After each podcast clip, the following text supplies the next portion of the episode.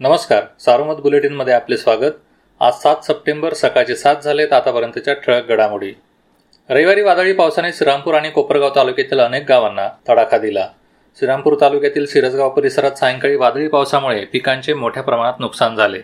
हरेगावच्या गावठाणातील अनेक घरांमध्ये पाणी शिरले. घुमनदेव माळवाडगाव मोठे वाडगाव या भागातही उसाचे पीक भुईसपाट झाल्याने शेतकऱ्यांना आर्थिक फटका बसला. टाकळीबान परिसरात उसासह मका सोयाबीन कडवळ पिकांचे नुकसान झाले आहे. कोपरगाव तालुक्याच्या पूर्व भागाला रविवारी दुपारी वादळी पावसाचा फटका बसला. नुकसानीचे तातडीने पंचनामे करण्याच्या सूचना देण्यात आल्या आहेत. जिल्ह्यातील एकशे चोवीस ग्रामपंचायतींमध्ये ग्रामसेवक ग्रामविकास अधिकारी यांची पदे रिक्त आहेत. यामुळे या ठिकाणी प्रशासक नियुक्तीला अडचण होणार आहे. ही पदे रिक्त असल्याने गावांच्या प्रशासकीय कामावरही ताण पडला आहे. जिल्ह्यात करोना प्रसाराचा वेग कायम आहे. रविवारी एकूण बाधित रुग्णांची संख्या पंचवीस हजार सहाशे तेरावर पोहोचली.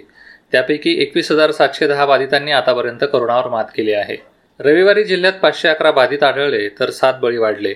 एकूण बळींची संख्या तीनशे एकाहत्तरवर पोहोचली. सध्या तीन हजार चारशे बहात्तर सक्रिय रुग्ण आहेत. श्रीरामपूर तालुक्यातील राष्ट्रवादी काँग्रेसच्या पदाधिकाऱ्यासह शहरातील एका तरुण व्यापाऱ्याचा करोनामुळे मृत्यू झाला. तालुक्यातील करोना बळींची संख्या पंचवीस झाली. काल वीस बाधित वाढले. राहुरी तालुक्यात सत्तावीस जणांचे अहवाल पॉझिटिव्ह आले. त्यामुळे एकूण बाधितांची संख्या सहाशे अठ्ठावन्न झाली. उमरे व वांबोरे येथील प्रत्येकी एकाचा मृत्यू झाला. तालुक्यातील बळींची संख्या चोवीसवर पोहोचली आहे. कोपरगाव तालुक्यात सत्तेचाळीस जणांचे अहवाल करोना पॉझिटिव्ह आले. अकोले तालुक्यात एकोणावीस तर नेवासा तालुक्यात सहा बाधित वाढले. या होत्या ठळक घडामोडी सविस्तर बातम्यांसाठी वाचत राहा दैनिक सारोमत किंवा भेट द्या देशदूत डॉट कॉम या संकेतस्थळाला. नमस्कार.